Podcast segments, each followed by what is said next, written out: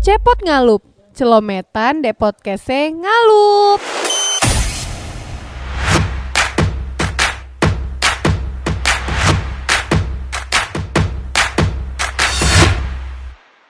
Halo, selamat datang di Cepot Ngalup Celometan de podcast Ngalup Oke guys, bersama saya Sam Gondrong aka Rio Yang akan memandu podcast kali ini Dengan tema Every Struggle is a Chapter Oke jadi kalau boleh dijelaskan, podcast Ngalup ini isinya tentang apa sih? Channel podcast ini khusus membahas tentang cerita kegagalan dan perjuangan para entrepreneur yang jarang diketahui orang. Ngalup ingin memberikan pandangan kepada para audiens bahwa kegagalan bukan sebuah akhir dari perjalanan karir. Harapannya teman-teman Sohibul Ngalup tetap semangat dan mendapatkan inspirasi dalam berkarir. Sekarang kita sudah kedatangan guest speaker kita yang cantik. Aduh, saya grogi ya Allah, grogi grogi. Halo semuanya, Cepot Ngalup. Saya Dinar, hari ini saya diundang sama Sam Gondrong yang ganteng banget ini. Aduh, duh, duh, duh, duh, duh. Kita mau ngobrol apa ini? Kita ngobrolin tentang struggle-nya Mbak Dinar ceritanya Mbak. Jadi Gitu ya. every struggle is a chapter kan Mbak. Oke, Gitu. flashback ya berarti ini kita ya. Flashback betul. 12 jam, kurang loh waktunya. Eh 24 jam kali tiga kayaknya. tiga hari tiga malam kita di sini ya Mbak ngobrol ya. Oke. Ya iya, iya. Gimana sih Mbak kesibukan sekarang? Mungkin cerita dulu kali ya. Sekarang sibuknya lebih sok sibuk sih. Lebih sih. Sekarang lagi concern di kedai kopi. Oke. Karena kita ada buka beberapa tempat kan.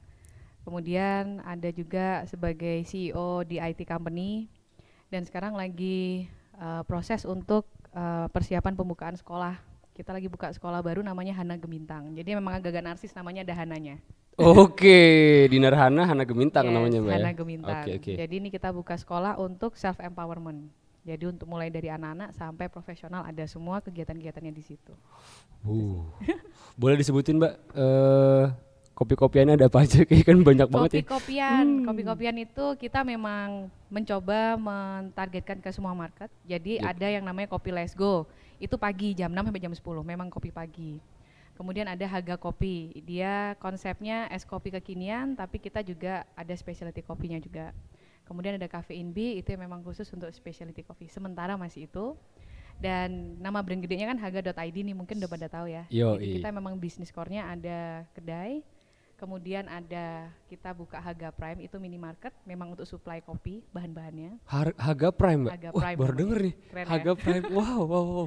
Minimarket Mbak. Minimarket ya memang kita tempat untuk menjual eh, bahan-bahan kopi. Oke. Dikit-dikit lah kecil-kecilan. Dan yang kita supply saat ini kedai kita sendiri dan ada beberapa kedai kecil di Malang dan Pasuruan. Siap. Kemudian ada juga Haga Business Assistance, jadi memang pengembangan bisnis untuk bisnis kopi. Kita juga buka. Yang keempat, core bisnis bisnis yang keempat adalah Haga Academy. Kita buka sekolah memang khusus untuk kopi, mulai dari bisnis, roasting, eh, barista, sainsnya kita adain juga di Haga Academy. Luar biasa. Banyak ya Mbak ya. Luar biasa banyaknya ya Iya, gitu. mencoba sih, mencoba. Oke, berarti di sini titik yang menarik adalah ketika Mbak Dinar dari titik nol nih Mbak ya. Iya Oke. kan. Yang menarik bukan Mbak Dinar udah sukses sekarang, tapi yang menarik adalah gimana caranya bisa jadi begitu, betul kan? Iya, iya, iya. Iya. Nah, kalau dulu Mbak Dinar pas masih kecil ya, masih kanak-kanak itu pernah punya mimpi gak sih Mbak?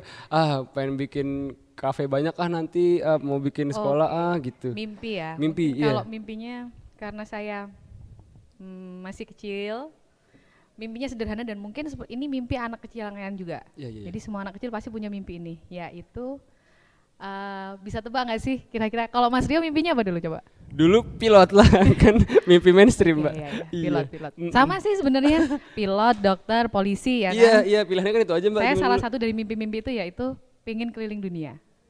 Oh, I see. Mimpinya. Yes. Udah Jadi- terwujud ya mimpinya ya? Insya Allah sudah mulai dikit-dikit, Oke. tapi belum bisa ke Oh, seluruh, iya, yes, seluruh yes, dunia yes. kan. Iya, iya, Jadi iya. masih harus banyak yang dilakukan. Oke. Itu ceritanya. Akhirnya bisa mengantarkan keliling dunia tuh karena bisnis-bisnisnya juga Mbak ya? Iya, karena eh, panjang nih ceritanya. Oke. Mungkin nanti di pertanyaan saja saya jawab. Oh iya iya iya siap siap siap. Ini saya juga lagi ngeles pertanyaan nih Mbak nih ya. Ini udah pertanyaannya, ini udah, ini Oke, udah. Mau dibantuin bikin pertanyaan Oh lagi? iya udah. Ntar kalau saya kehabisan bahan tolong Oh ya Mbak iya, ya. nanti saya yang tanya. Iya siap siap. Eh, awal pemicunya gimana Mbak untuk memulai karir nih? Waduh. Jadi sebenarnya eh, saya memang berawal dari keluarga yang sangat-sangat sederhana, biasa banget. Eh, papa saya supir angkot. Terus saya eh, anak keenam dari enam bersaudara.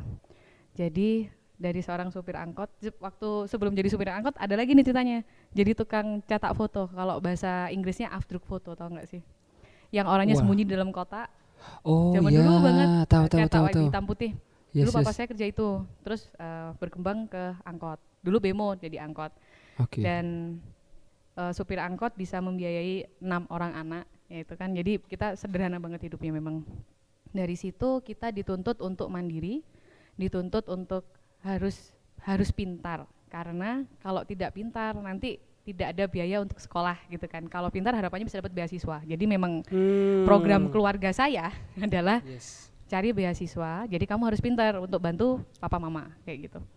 Terus akhirnya karena nggak pinter-pinter banget ya kan di pas-pasan ya dia belajarnya tuh jadi di rumah tuh kegiatannya hanya belajar dan sekolah. Kalau bermain pun kita ada jadwalnya. Jadi setiap Sabtu kita akan satu rumah itu jalan-jalan ke alun-alun gitu misalnya. Ya udah itu liburannya. Dan kita nggak berteman dengan tetangga.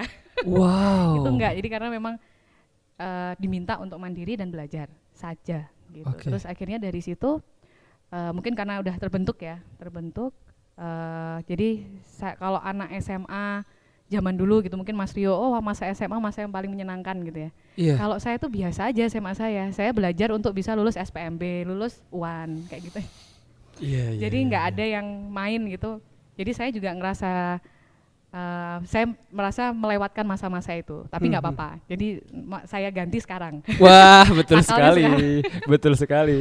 nah terus dari situ sebenarnya eh, banyak sih mas kalau ngomongin eh, pemicu ya. Jadi banyak sekali titik balik gitu. Jadi waktu SMP eh, percaya nggak percaya sejak SD bahkan itu saya sering dibully.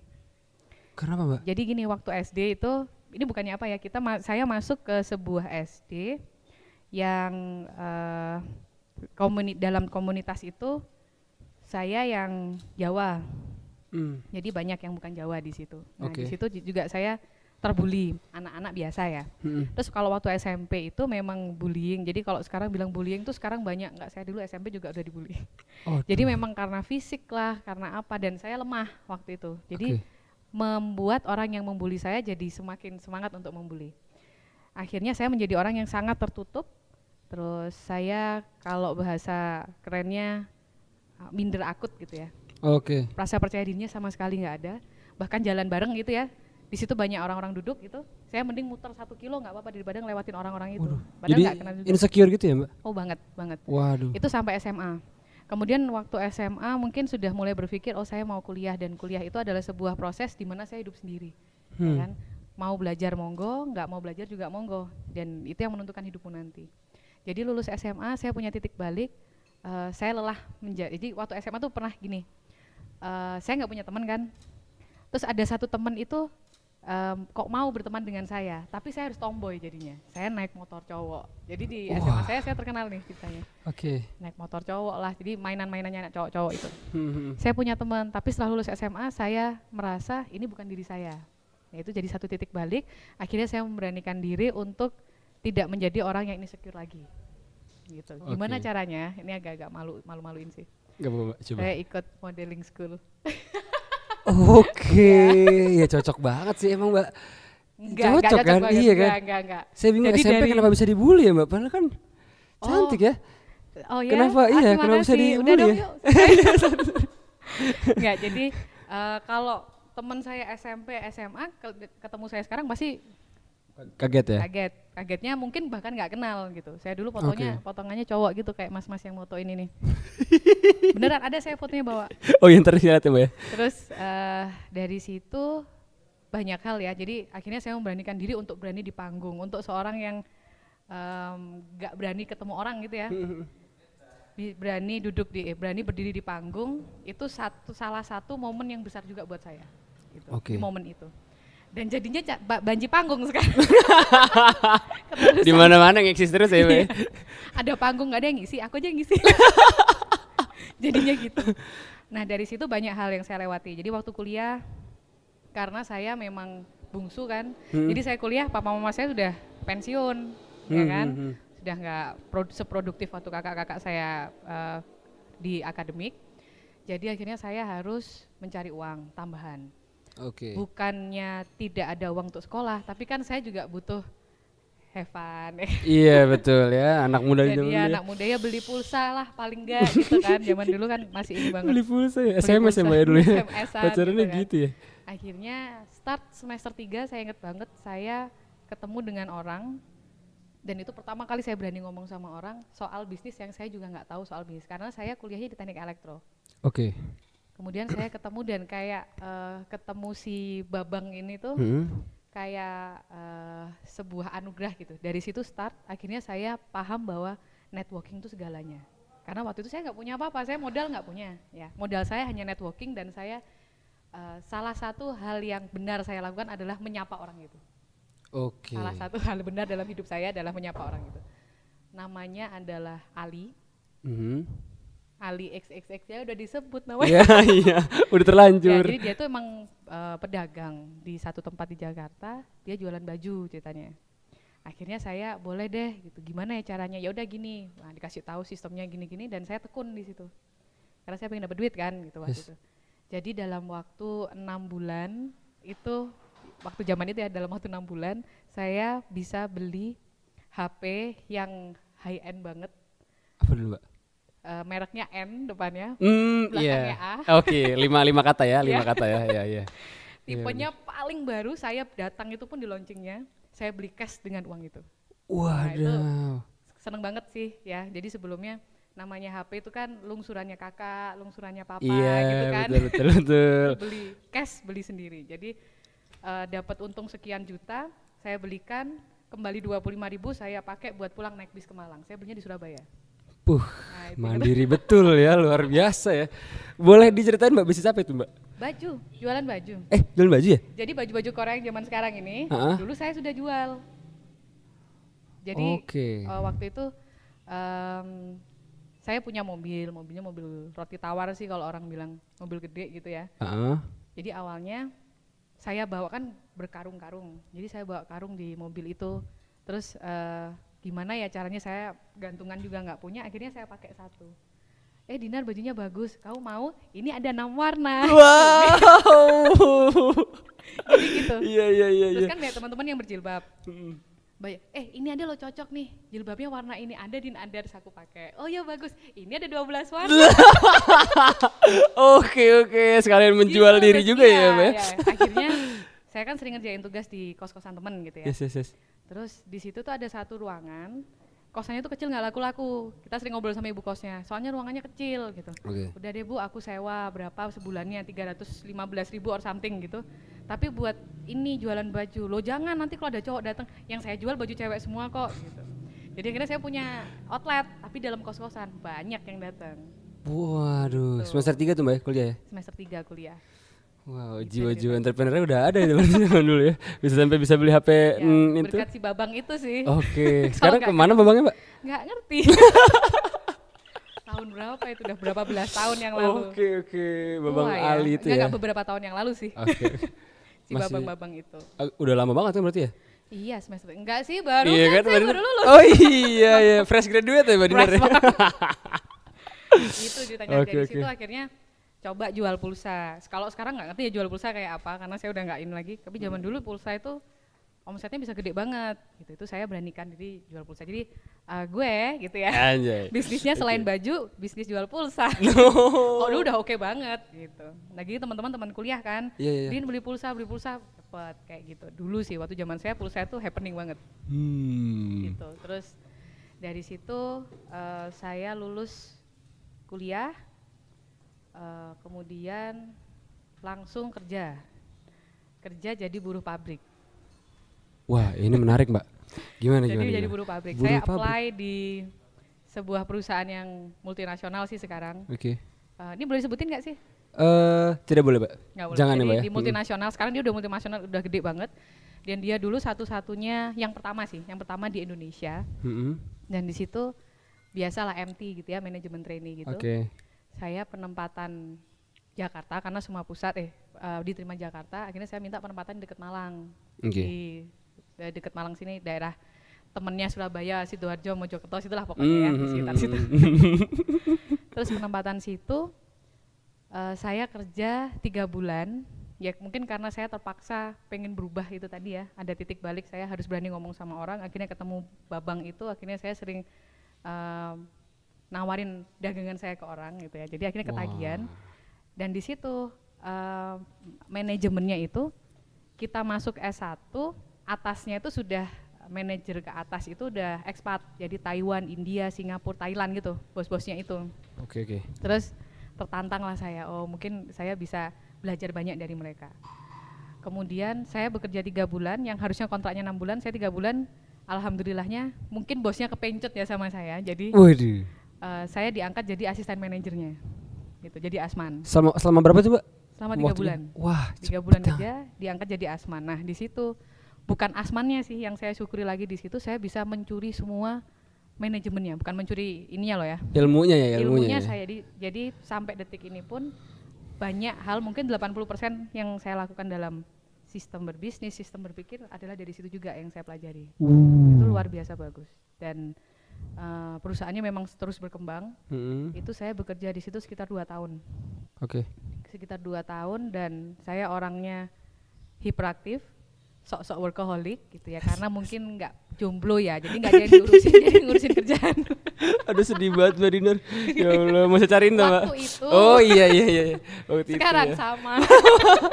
Ayo saya Ibu Ngalu. oke. Mari mari yang mau apa? Semoga Instagramnya apa? Instagramnya apa? Instagram Mbak? Dinar Hana. Dinar Hana ya teman-teman ya. boleh, boleh dicek, boleh. Nah, jadi Oke oke. saya dua tahun di situ. Kemudian saya harus resign, wajib ain, karena perintah dari orang tua. Oh kenapa nih Mbak? Kenapa? Karena saya terlalu workaholic, terus mungkin ada kekhawatiran ya, dan saya sempat sakit karena terlalu capek mungkin. Mhm. Terus dibilang sudah jadi dosen aja. Oh, oke. Oke. Tapi kalau jadi dosen harus S2. Ya sudah sekolah S2 dulu gitu. Dan waktu Oke. di perusahaan itu alhamdulillah eh, dapat duit itu menurut saya yang nggak pernah pegang duit gede ya, itu banyak gitu loh. Oke. Salary-nya besar gitu. Jadi untuk meninggalkan itu ya banyak hal yang harus dipikirkan yang nangis lah yang ya sudah sok-sok sok-sok lega gitu ya, Hmm. legowo gitu tapi eh, secara banyak perang batin lah di dalam situ. Terus eh, dan itu bisnis masih jalan, baju masih jalan dan lain-lain. Dan waktu di situ saya bisa beli mobil pertama saya Wow. kerja di situ. Begitu keluar dari situ saya harus S2. S2 di salah satu universitas di Surabaya, Di Serewe. Oh Ya. inisial inisial boleh. sebuah institut di Surabaya. Oh, Oke, iya iya iya. Satu doang ya Surabaya. Saya tahu Eh, banget. inisial kan Iya tapi inisial bener bener bener bener. bener. karena kalau jadi dosen harus linier. Jadi ya saya harus ambil teknik elektro juga. Oke. ambil teknik elektro di sana eh, karena banyak hal ya yang fokusnya tuh eh, jadi gini satu saya harus kuliah di Surabaya Mhm. yang mana which is literally Oh my god. Surabaya itu panas ya kan Iya, bener. saya biasa hidup di Malang jadi targetnya satu harus cepat selesai terus yang kedua eh, setiap minggu saya harus pulang ke Malang jadi PR tugas harus sudah selesai di Surabaya jadi Mhm. akhirnya saya memutuskan untuk eh, meletakkan bisnis saya gitu karena eh, saya fokus di sini dulu toh hanya memakan waktu dua tahun kemudian saya bisa eh, melakukan lagi yang lain nah ternyata setelah saya taruh semuanya eh, S2 kan mahal ya menurut saya tetap saya harus kerja sis Oke, tetap ya harus Tetap. ya. jadi kalau ngurusin bisnis kan takes time Oke. jadi akhirnya saya bekerja waktu itu saya mutus jadi ini kalau S2 di universitas itu tuh Iya. itu kayak orang kantoran jam 8 sampai jam 4 harus ada di lab Oke. selain ikut kuliah juga pokoknya nggak boleh ke mana-mana akhirnya saya em, waktu S2 itu supaya dapat duit saya ngelamar di daycare D. daycare Oke. penitipan anak Oh, oke. dia kan buka mulai jam 6 pagi tuh Mhm. di jam saya masuk jam 8 sampai jam 4 jam 6 sampai jam 8 saya kerja di situ jam istirahat saya kerja di situ pulang saya kerja di situ sampai jam 6 sore jadi biar bisa 8 jam sehari biar dapat gaji Wow, luar biasa perjuangan. Pulang Seru sampai kosan mandi Mhm. Eh, kalau sempat ngerjain tugas ngerjain tugas terus saya berangkat ke praktekan dokter di daerah kos-kosan itu ada praktek dokter Heeh. dokter umum gitu Ya. saya ngelamar di situ untuk jadi adminnya yang panggilin pasien kalau sepi sampai jam 10 kalau rame sampai jam 12 lah pasiennya si dokter itu Buset. Berarti seharian full ya, Mbak? ya? full terus sampai rumah eh sampai kos lagi ngerjain tugas belajar besoknya gitu lagi jadi saya jam 5 terus sudah mandi jam 5 mandi setengah enam siap-siap jam 6 sudah di dekar itu lagi supaya dapat duit ya Iya, kan iya, iya. ya kan hidup di Surabaya Ya, iya, iya. tempat tongkrong. Iya, iya, iya, iya, iya. Buat Gitu buat sih. lifestyle juga ya, Bay. dan saya sampai bela-belain eh, karena pengen pulang ke Malang ya Mm-mm. karena saya eh, bahasa Inggrisnya mbok-mbokan banget gitu ya Ah, masa sih? Hmm, Suka merendah. Oh. jadi saya itu PP Malang Surabaya seminggu sekali naik motor semester satu satu selama satu semester Oh, beneran berarti, Bay ya? Iya, serius. Beneran. oh, beneran. serius terus karena itu juga jadi satu motivasi eh saya mencoba cepat gitu ya belajarnya cepat akhirnya saya alhamdulillahnya bisa lulus tiga semester aja jadi nggak sampai empat semester Itu dalam ini, Bay, tiga semester itu lagi kerja di daycare juga ya di saya mulai kerja itu semester 2 semester 2 sampai semester 3 setahun full itu, Mbak. tahun sambil Bisa selesai ya? sambil tesis dan lain-lain Bisa selesai, Bay, satu bisa, setengah tahun. bisa bisa banget untuk seorang Gokil. dinar yang bungsu ya biasanya katanya manja ya nggak iya, bisa iya. apa-apa itu ternyata bisa jadi saya saya yakin semua orang di luar sana pasti bisa Bener, Mbak. Ini motivasi buat saya, Mbak. Saya goes to Kapan lulus, semester Mas? 11 nih saya. Goes to semester 11. Jadi ini motivasi banget nih buat Kalau saya punya dosen kayak punya mahasiswa kayak Mas Rio, coba tak saya Mbak Dina. pulang udah gak usah kuliah. Emang ngajar saya aja, Mbak. Biar cepat lulus. Iya, iya, iya. Oke, Gitu. oke. Next, Terus next, dikit lagi. Mm, mm, mm. Akhirnya lulus, lulus terus saya melamar jadi dosen di salah satu universitas swasta di Malang. Oh iya, sekarang ya lagi Ya, di sini ya. terus itu pun saya juga sudah naik di situ, saya pindah. Dan ketika saya menjadi dosen itu ada titik balik baru lagi. Ah, apa gitu, Mbak?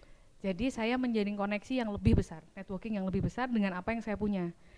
Kalau ngomongin gaji itu dibilang cukup bisa, Mm-mm. dibilang kurang banget ya. kan? Oh gitu. Berarti nggak cukup atau? ya cukup, cukup, kurang banget. ya Allah Jadi- sedih. Ini harus sedih loh Mbak kita, Mbak. Sedih loh harusnya. Jadi ketawa. ya. Iya sedih ya. Nah dari situ, eh, tapi eh, ini sih ya, eh, tidak melulu soal uang ya. Iya. Jadi eh, karena saya harus kembali ke realita, ke passion saya berbisnis gitu ya. Bukan berbisnisnya sih, saya tuh suka berkomunikasi dengan orang karena sejak lahir sampai SMA saya kesulitan untuk berkomunikasi dengan orang. Kan. Oh iya, jadi benar, akhirnya benar. saya asik kok, asik kok kayak gitu. Jadi saya eh, bikin jejaring yang luas waktu itu dengan modal saya menjadi dosen. Kebetulan kan Oke. lebih enak gitu ya waktu Iya, iya, iya. Nah dari situ akhirnya muncul ide-ide, terus kita bisa tahu peluang-peluang pasar seperti apa. Nah akhirnya muncullah Hana Gemintang, muncullah sama teman-teman bikin kopi-kopian. Terus banyak ide juga sama Ngalup dengan kegiatan sosial kita sama Iya, komunitas betul. Malangker. Betul, ya kan? betul, Nah, betul, betul. gitu. Jadi itu luar biasa sih. Gitu. Terbentuk dari situ ya Mbak Iya. semuanya. Wah luar biasa. Tadi mungkin ada yang kepotong Mbak ya. Ada nggak sih pengalaman paling pahit Mbak setelah berkarir? Mungkin tadi ada yang disembunyi-sembunyikan kan. Nah sekarang coba saya Ah, tanya. ya. Mungkin ada Tadi yang udah aku lihat sih, aku harap itu dicoret. tetap Mbak harus cerita Mbak. Kan motivasi buat Sohibul Ngalup kita Kalau nih. pahit, hmm, kalau eh, Mas Rio bilang ada yang ngetawain depan saya. Jadi pengalaman pahit itu sebenarnya banyak Mas, banyak. Yang paling pahit Yang paling pahit Mbak. banyak. Semuanya masih ditanya. boleh boleh ditanya semua Ya, jadi di setiap proses yang saya lakukan itu pasti ada pengalaman pahitnya. Mm-mm. Tapi nggak ada yang paling pahit karena saya menikmati pahit itu sih. Ya, Waduh. kalau nggak ada pahit, manisnya nggak akan keluar kopi. Eh, kalau kopi itu ada pahit ada manis kan. Oke, Jadi oke. rasanya nggak enak kayak kopi kan jadinya. Waduh, luar biasa. Ngomong aja ngeles. iya iya, nggak mau cerita ya Mbak. ya? Banyak Tetap sih, saya tetap. banyak. Kalau mungkin saya udah serang, sudah sering kepahitan ya mas. Waduh. Jadi kayak misalnya saya pernah sih di momen saya memulai networking, Mhm. banyak-banyaknya euforianya masih tinggi. Itu saya pernah down dengan adanya itu ini hal yang sangat biasa sebenarnya ya. Fitnah lah, kemudian iri seperti itu ya mungkin ya. Orang iri atau fitnah itu biasa. Dan itu terjadi tahun sekitar 2016. Jadi saya harus kembali ke titik nol bahkan minus. Eh, semuanya saya harus mengulangi dari awal mulai networking saya harus membangun lagi kepercayaan dengan orang. Kemudian di titik nol tuh berarti benar-benar nol yang tidak punya apa-apa gitu ya. Jadi yang sudah saya bangun sudah runtuh itu sudah pernah. Kemudian eh, ketika memulai eh, mungkin di sini ada teman-teman yang bareng-bareng bisnis sama saya. Ketika satu bulan dua bulan tiga bulan berjalan kita bukan hanya nol tapi minus gitu jadi banyak lah setiap proses yang misalnya eh, plan A gitu ya renca- ide A kita lak- lakukan pasti ada plus minusnya itu tadi pasti ada pahitnya tapi yang paling banyak ngasih saya pelajaran tuh yang tahun 2016 itu saya pernah di titik eh, networking yang baru saya buat eh, itu pun hancur gitu. jadi saya harus membangun lagi dari nol kepercayaan dan lain-lain itu sih Oh my god. Sedih ya, Mbak. Berarti waktunya tiga tahun ini berarti Mbak ya? Dari 2016 ke 2019 itu Ya, ya, ya. Kalau uh, mungkin saya baru bisa bangkit yang benar-benar uh, uh, nol lagi gitu ya, Iya. bukan minus lagi. itu. Ah, ah. Nol mulai dari nol dan bisa melangkah dengan yakin itu 2017 akhir mungkin. Jadi saya harus menata diri dulu dari 2016 sampai 2017. Oke. Jadi tiba saya berarti pas ketemu saya tuh Mbak ya kan dari Malang iya, iya, emang, ya kan, emang kan? Agak-agak penyembuh gitu kan. Wah gila luar biasa. ya teman-teman saya belum ngalup kalau yang dengerin ya. Kalau ada masalah-masalah hidup yang lagi ya. putus, yang lagi galau, Iya. ketemu sama Mas Rio di Bisa, Ngalup, cari betul, aja betul. Sam Gondrong. Instagramnya apa? Cesare Prima. Jualan kita. Alhamdulillah. Tadi kita lagi sedih-sedih loh Mbak tadi Mbak. Aduh, aduh, aduh, aduh. Oke, berarti baru 2017 akhir Mbak Dinar baru bisa angkat diri lagi Mbak ya? Ya, ya, baru benar. bisa ke mana? Itu Malangker juga salah satu eh, apa namanya? Salah satu Ya. tonggak juga Mbak ya? Malangker uh, itu adalah salah satu komunitas yang bisa menerima saya apa adanya. Cie, kan. Waduh. Kayaknya lagi. ya banyak teman-teman yang uh, sangat mensupport. Aku pernah bilang gak sih sama Mas Rio, jadi Malangker itu tempatnya orang-orang yang lagi sakit. oh iya iya iya iya iya Kita benar di benar. situ uh, apa healing Di healing. bareng-bareng. Yes yes yes. Ya itu bener sih. Betul rata-rata emang sakit semua Mbak? Sakit. Oh enggak enggak enggak bercanda. Atau saya aja. Oh iya iya, benar yang sakit sendiri. Oh my god. Kalau waktu pas lagi eh, healing itu mbak, ya, pernah pernah berpikir buat berhenti berjuang nggak sih mbak? Ketika di titik Oh bolak-balik. Pasti ya? Bolak-balik. Tapi kemudian saya uh, berpikir, tapi saya udah di titik ini gitu. Saya udah sering jatuh gitu loh. Kenapa jatuh yang kali ini saya harus menyerah? Kenapa nggak kayak yang dulu-dulu? Saya sudah Oke. pernah jatuh dan bisa bangkit. Kalau uh, orang pada berada pada titik terendah, sekarang saya tanya Mas Rio, apa yang harus dilakukan? bangkit mbak? Bangkit. Ya. Ya, Betul. kalau roda tuh ya, Iya, kalau muter. sudah di titik terendah, satu-satunya jalan dia pasti naik kan? Iya, Ya pasti naik lagi. tinggal ditunggu aja. Doa, ikhlas, terus eh, coba berpikir jernih, kayak gitu. Jadi em, tidak ada akhir sebelum maut ya, tidak ada Iya, akhir iya. untuk kita gitu. Pasti ada jalan keluarnya. Itu sih mas. Luar biasa. Aku nggak nangis kok. Inspiring Ini mbak. aku Iya, senyum iya. banget. Iya iya mbak. Jangan nangis ya mbak. Aduh berkaca-kaca nih sob. Ya Allah. Oke oke mbak. Mbak nggak boleh ketawa mbak. Kita lagi sedih. Oh ya. Iya benar-benar. Kalau ada yang nggak sih mbak kekhawatiran yang sampai sekarang tuh masih kepikiran terus gitu? Waduh banget Nah. kalau ini udah kebaca dari tadi awal. Nah iya itu. Apa mbak khawatirannya boleh cerita nggak sih? Kan masih jomblo nih. Waduh, Eh, ini bukan itu ya arahnya ya? Bukan, Bukan itu. bukan itu, bukan itu, Mbak. Iya, kalau itu di belakang layar aja Oh, kita iya, iya. ngobrolnya. mm-mm. Tapi tetap follow Instagram saya dina.hana ya. Oh, siap. Oke, saya belum ngalep ya. Yang mana podcast kita. Oh, iya siap.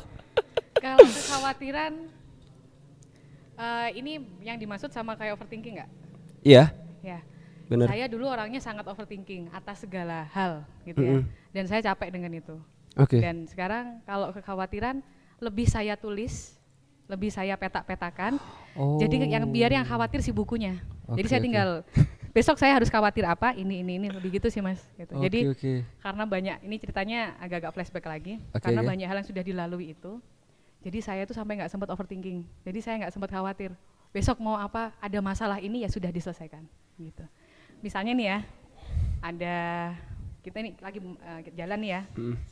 Terus ada ada yang ngajak berantem. Mm. Kalau dulu mungkin saya akan eh, ajak berantem juga gitu. Saya udah siap pukul juga gitu atau siap debat juga gitu. Oke. Kalau sekarang masalahnya apa? Daripada saya berantem, saya pikirkan problem Sol- solvingnya apa. Selesai sudah, saya harus banyak yang dilakukan sekarang kayak gitu sih. Wah, Cie. inspiring Agak banget. Saya cuma bisa ngomong baik 10 detik, Mas. Oke. Sisanya udah ya. Saya ketawa lagi ya, Mbak. ya Allah, inspiring momen banget ya, Mbak. Kalau kekhawatiran banyak soalnya pasti kan. Mm-mm. Sekarang misalnya saya bangun pagi sudah di telepon sama tim A. Oke. Ini gimana? Belum lagi ditelepon sama tim B misalnya. Tengah malam ada yang WA juga. Jadi banyak. Kalau saya khawatir ke satu hal, kasihan yang lain. Jadi sampai nggak sempat khawatir satu sama lain, Mbak ya? Ya, tapi aku tetap khawatir sama Mas Rio kalau sampai nggak lulus-lulus ya. Oh iya bener sebenarnya ini saya termotivasi banget ini luar biasa. Untung saya bawain podcast hari ini Mbak Dinar. Iya iya iya. iya. Iya, Oke iya, iya. oke oke. Kalau boleh tahu ya Mbak motivasinya bener buat bertahan tuh apa sih Mbak? Siapa atau apa atau ya boleh Ya, jawab. kalau ini Ada sosok nanti tertentu mungkin. Nangis mungkin. beneran nggak sih? Oh iya nggak apa-apa nggak apa-apa. Nggak apa-apa nggak Nggak apa-apa. sih, satu kalau secara eh, mungkin eh, apa ya? Kok jadi mikir? Pasti yang yang pasti adalah saya harus mandiri. Gitu. Saya nggak boleh ngerepotin orang lain.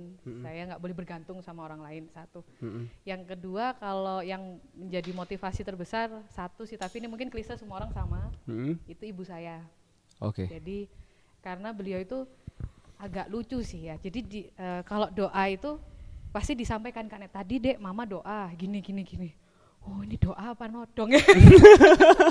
Jadi agak Oke. oh iya gitu ya karena memang kita sama-sama diajak susah sih ya dulu. Gimana susahnya itu dikasih tahu anaknya dek kalau eh, kamu nggak pinter nanti gini kondisinya sekarang kayak gini. Jadi sejak kecil kita udah komunikasi Mhm. banyak gitu. Jadi eh, ya berusaha me- men- meraih mimpi-mimpi yang mungkin mama saya, papa saya belum bisa raih gitu. Salah satunya Oke. mungkin anaknya kalau sukses itu eh, sendiri-sendiri sih tiap orang.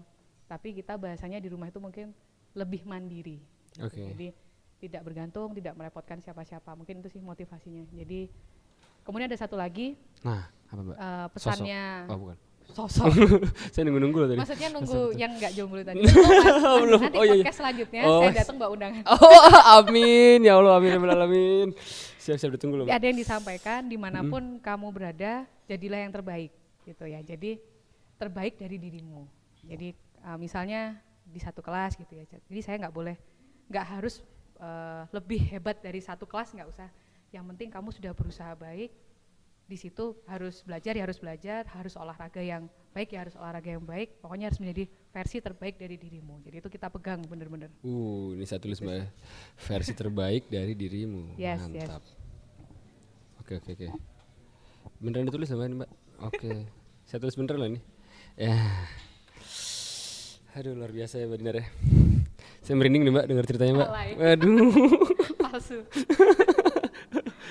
Oke Mbak, kalau sekarang Mbak Dinar sudah di titik ini Mbak ya, eh, definisi sukses menurut Mbak Wah, Dinar ini. itu apa? Seperti apa sih Mbak? Kalau di titik ini Mbak ya sekarang ya? Sukses Hmm. ya. Kalau dulu mungkin tajir lah pokoknya aku bisa beli macam-macam lah gitu. Ya, nah ya, sekarang kan udah banyak. dunia atau sukses gitu ya. Ya, kalau sekarang kan Kalau beda nih Mbak. Karena mungkin saya sudah berusia 24 tahun ya, jadi kan saya Oh, sudah gimana gimana gimana? Kita seangkatan Mbak ya? oh iya lupa lupa. Kan Fresh fresh graduate. graduate, Iya. kamu memang kelamaan kan Oh kuliah. iya iya iya. Duluan Mbak Dinar. Jadi eh, lebih ini sih ketika misalnya kita eh, bisa membuat orang lain tertawa, itu sudah sukses menurut saya. Wow. Bisa membuat eh, bisa bermanfaat untuk orang lain itu sudah sukses menurut saya. Jadi misalnya kayak gini, Malangker kerjasama dengan Ngalup nih yang paling deket kemarin kan. Yes. Terus di situ eh, kita bikin acara apa mas? Dokter cilik ya. Ya benar. Di situ banyak anak kecil yang tertawa gitu. Saya kan pasti akan bilang, ah saya suka curhat ke mama setiap hari. Pasti akan bilang, dek gimana hari ini? Dan satu pertanyaan mama setiap saya pulang, eh, nggak tahu sih ini mungkin ibu bulan juga menanyakan ya. Heeh. Eh, saat ini tanyakan eh, pakai bahasa Inggris mama saya kalau nanya. Jadi kita ngobrol di rumah pakai bahasa Inggris gitu. Jadi nanya gini, dek biasa. piye kowe seneng? Itu Inggris. Inggris daerah mana ya, Mbak? ya? Dari rumah saya. Oh iya iya iya. Jadi pasti yang ditanyakan apa gimana? Apakah kamu bahagia hari ini? Itu Oke. pasti yang ditanyakan. Oh, translate-nya gitu ya. Ya, terus eh, ketemu, saya cium tangan, pasti nanyakan, piye dek, kue seneng gitu. Terus saya ya seneng, hari ini sukses mah, alhamdulillah. Oh ya gimana ceritanya? Anak-anak kecil tadi itu semuanya ketawa ngakak gitu. Jadi hal-hal seperti itu yang saya uh, Wow. headline itu sebagai kesuksesan saya di hari itu. Oke oke. Gitu, Itu jadi- every single day ya mbak? Oh every single day. Boleh nanti podcast sama mama saya, tapi mama saya pakai bahasa Inggris. Oh iya iya boleh nggak apa-apa. Berarti bukan saya nanti sih. Saya ya. Iya iya. Mbak Dina aja langsung. Atau Irfan Irfan ini. gitu jadi eh, kayak tadi malam saya pulang dari Pasuruan eh, sam- ngobrol sama mama sampai setengah tiga pagi menanyakan gimana hari harimu tadi jadi saya bilang alhamdulillah sukses. Kunci ya tadi mbak. lancar seperti ini. Alhamdulillah sukses. Jadi kata sukses di hidup saya tuh banyak. Kita saya sering sukses gitu ya. Iya tiap Amin. hari ya. Tiap hari saya, sukses. iya tadi sukses acaranya alhamdulillah ini. Tadi anak-anak kecil banyak yang ini. Oh tadi pasiennya banyak alhamdulillah semuanya sukses seneng semua kayak gitu. Jadi sukses menurut saya eh, karena saya nggak bisa punya satu goal besar karena normalnya manusia pasti goalnya banyak ya Nah, jadi eh, setiap goal-goal kecil jadi saya tidak hanya mengapresiasi goal besar saya tapi dalam ja- perjalanan ke sini tadi kita juga udah ketemu dengan eh, ketemu dengan orang yang menceritakan kisah suksesnya. Nah dari situ saya juga mendapatkan ilmu yang banyak. Tadi ada tamu gitu kan. Oke. Kemudian eh, dari situ saya belajar banyak. Alhamdulillah saat itu juga saya mendapatkan ide. Itu sebuah sukses hari ini untuk saya. Kayak gitu. Wow. Terus kayak waktu ngobrol-ngobrol ketemu sama pokoknya eh, setiap hari itu pasti ada satu titik yang em, harus diapresiasi gitu loh mas. Dan itu sudah menjadi sukses saya. Menurut saya sih seperti itu. Oke, berarti hari ini saya, saya sudah sukses mbak ketemu Mbak Dinar Ya, berarti ya. ya, ya. Mas Luar Rio udah biasa. sukses ya? Saya sudah sukses Belum, belum lulus. Oh iya iya. Mohon maaf Bu dosen. iya iya bentar lagi ya skripsiannya ya. Oke oke oke. Luar biasa. Benar boleh tahu gak sih Mbak? Hmm, goals ke depannya Mbak Dinar? Cie, kan iya. Boleh nggak Mbak? Di, dikasih tahu dong Mbak. Kan tadi Mbak Dinar udah ngasih tahu suksesnya seperti, seperti ini loh menurut Mbak Dinar gitu. Terus ada target-target berikutnya nggak nih? Target buat kalau sukses berikutnya apa nih? ya, ini Hmm. kita sama tim. Ini sih memang eh, mimpi besar saya. Itu pengen punya sekolah. Mm-mm. Eh, selain basic saya dosen dari akademik, karena saya dari kecil tuh sudah sering disonding. eh, emang ini mbok-mbokan banget ya. Jadi mama saya tuh bilang, dek nanti bikin sekolah sendiri kayak gitu. Jadi mungkin ini sekolah kecil-kecilan, namanya Hana Gemintang itu tadi. Yes. Tapi memang yang saya dapatkan dari perjalanan hidup saya selama 24 tahun itu Eh, iya. dan oke, beberapa apa-apa. tahun ditambah itu adalah pengalaman gitu. 24 tahun plus plus ya. itu eh, sekolah ini pengennya bisa membantu orang banyak karena dia memang fokusnya di people development gitu. Jadi mulai anak kecil sampai profesional. Dan itu pun juga saya dapatkan dari cita-cita dulu saya masih kecil ingin keliling dunia. Saya pernah stay di Jepang, kemudian di Eropa, kemudian Wow. di Singapura, Malaysia. Pekerjaan saya juga di Malaysia. Itu banyak hal yang saya pelajari bahwa eh, saya tidak bilang di Indonesia bagaimana, tapi eh, ada culture yang berbeda yang mungkin bisa kita adopsi Hmm, dan itu bagus dan itu baik sesuai dengan budaya kita itu bisa Hmm. diterapkan di sini gitu jadi misalnya sederhana sih kayak budaya antri di luar sana ya kan Eh, itu eh, itu gimana Mbak? sudah mendarah daging gitu kan jadi kayak it's it's it's a must gitu loh kalau Oke. untuk antri dan lain-lain menghormati orang yang lebih tua bukannya di Indonesia tidak ada tapi alangkah baiknya di refresh gitu ya dan itu pengennya kita galakkan sejak kecil jadi kita dengan Hana Gemintang ini membuat ekosistem yang mana yang sekolah bukan hanya anaknya tapi orang tuanya juga Oke. jadi ekosistemnya terbentuk kayak gitu terus eh, saya juga belajar dari waktu saya di Jepang Mm-mm. jadi kebetulan eh, waktu di Jepang tuh di sebelah eh, lab itu kindergarten. Mhm. Jadi di situ pelajarannya itu cuman antri, naruh sepatu di dalam rak, naruh tas di dalam rak. Kalau mau mainan antri udah gitu aja cuci tangan, terus menyapa, mengucapkan selamat pagi. Udah Mbak, sekali gitu Iya. dong. Enak ya? sampai umur 8 atau 9 tahun. Hah? Jadi mereka tidak ada ujian sampai umur 8 tahun kalau nggak salah. Belajar itu aja Mbak? jadi hanya manner. Kita ada sih, tapi ini juga mengadopsi dari Jepang, tapi itu memang jadi kita konsepnya manner before knowledge. Kayak Alright, bagus bagus tuh. Nah, jadi itu yang untuk anak-anak, terus yang untuk adult ada eh, macam-macam. Kalau profesional persiapan untuk berkarir, persiapan untuk membuat kurikulum vitae, Hmm, wawancara kerja, hmm, eh, macam-macam lah. Pokoknya nanti bisa dilihat juga di websitenya Hana Gemintang, hanagemintang.com. Oke, boleh Dan di boleh boleh. Instagramnya @hanagemintang. Siap siap siap. At Hana Gemintang ya guys. Eh Jadi ini tempatnya di salah satu goal besar sih.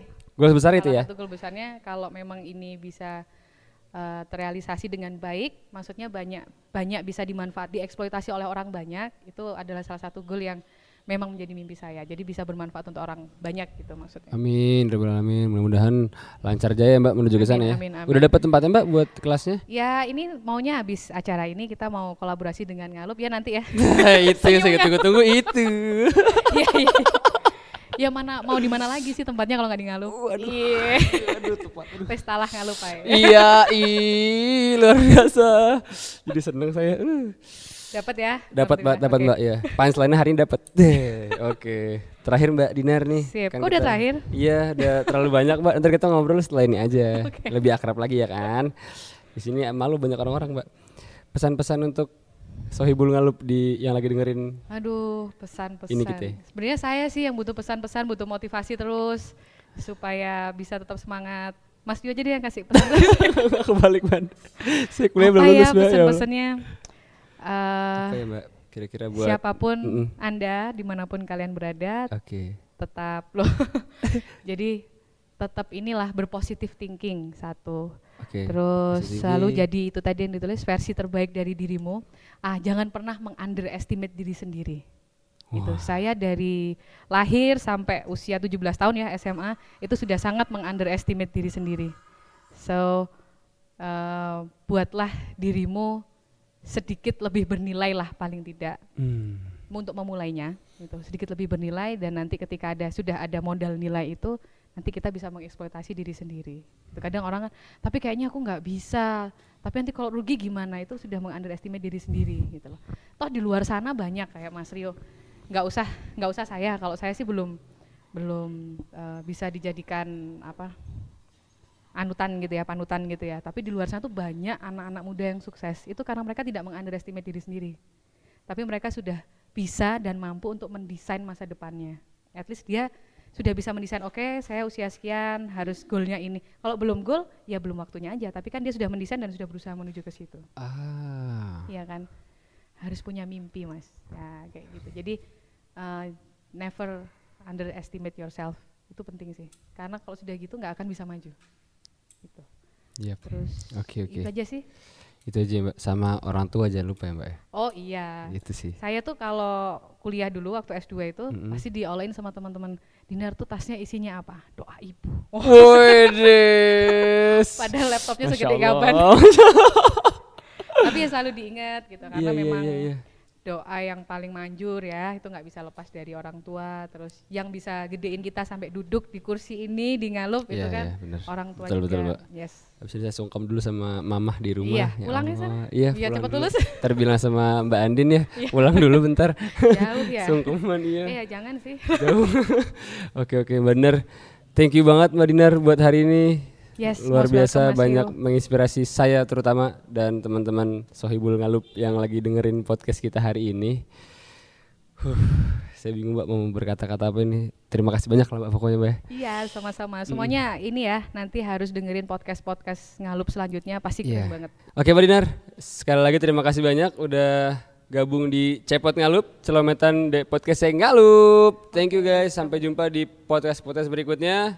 Westala, Ngalup Ngalup ae. ae.